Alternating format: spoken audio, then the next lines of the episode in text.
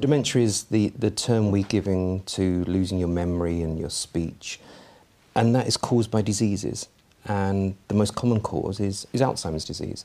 Brain diseases, Alzheimer's disease being the most common, causes dementia which gets worse over time. I mean, roughly two thirds of people with dementia are over 80. And in the beginning, it will be just uh, an exaggerated forgetfulness. But over time, the memory loss will get worse and worse. Their thinking will be affected, their speech will be damaged, and as a result, their behaviour changes because if you can't remember, then it's easy to make mistakes and it's easy to get lost.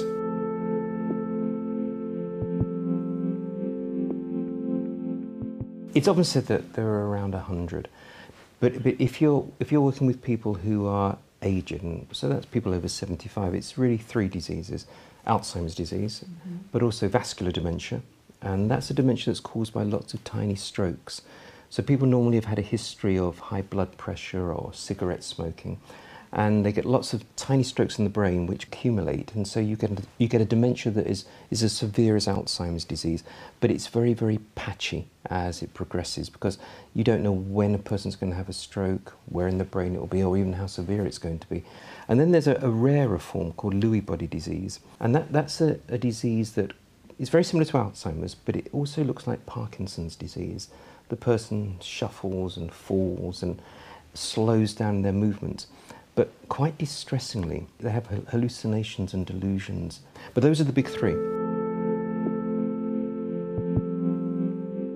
You can say with confidence, no, it's not.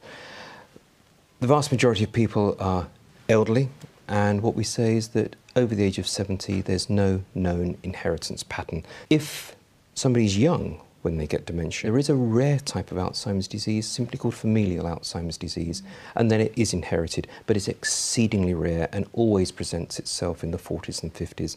So given the two-thirds of people are over the age of 80, I can reassure you that no, there's no reason to fear inheritance of dementia. The diseases that cause dementia are incurable, but it is important to get an early diagnosis because there are some treatments that can be offered, but also uh, you want to prepare for the future.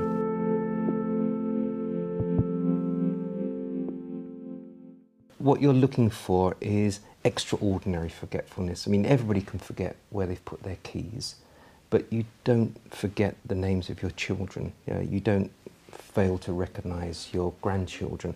And so it's that, it's that out of character, severe form of memory loss that you're picking up on.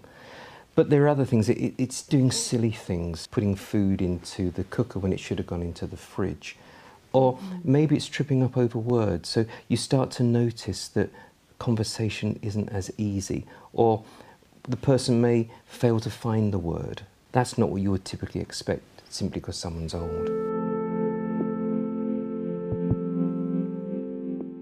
At the point of diagnosis, it's those other things such as errors and especially speech problems that you start to think, yes, this could be indicating dementia. So if you think there is a problem, it makes a lot of sense to keep a diary.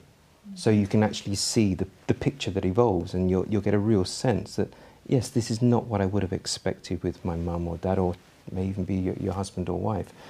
And, and with that evidence, it then makes sense to go to the doctor, or encourage the person to go to the doctor. And, and rather than just simply say, my mum or dad's memory isn't very good, you've got the evidence that says, look, on Thursday he didn't recognise his granddaughter, and Saturday he didn't seem to know my name.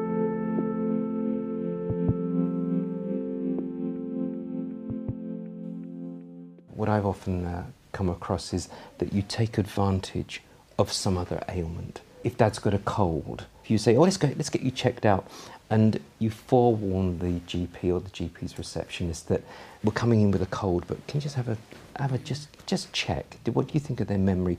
And that might be a way of doing it. Of course, being told that your partner or parents got dementia is, is upsetting, but there, there is a, a good reason. There are some treatments it takes away that uncertainty. It can take away blaming, you know, because you now know that dad's got dementia rather than doing it deliberately. So I think you can look to the future with greater confidence and, and maybe with, with less fear and foreboding than you would have done if you didn't know what was going on.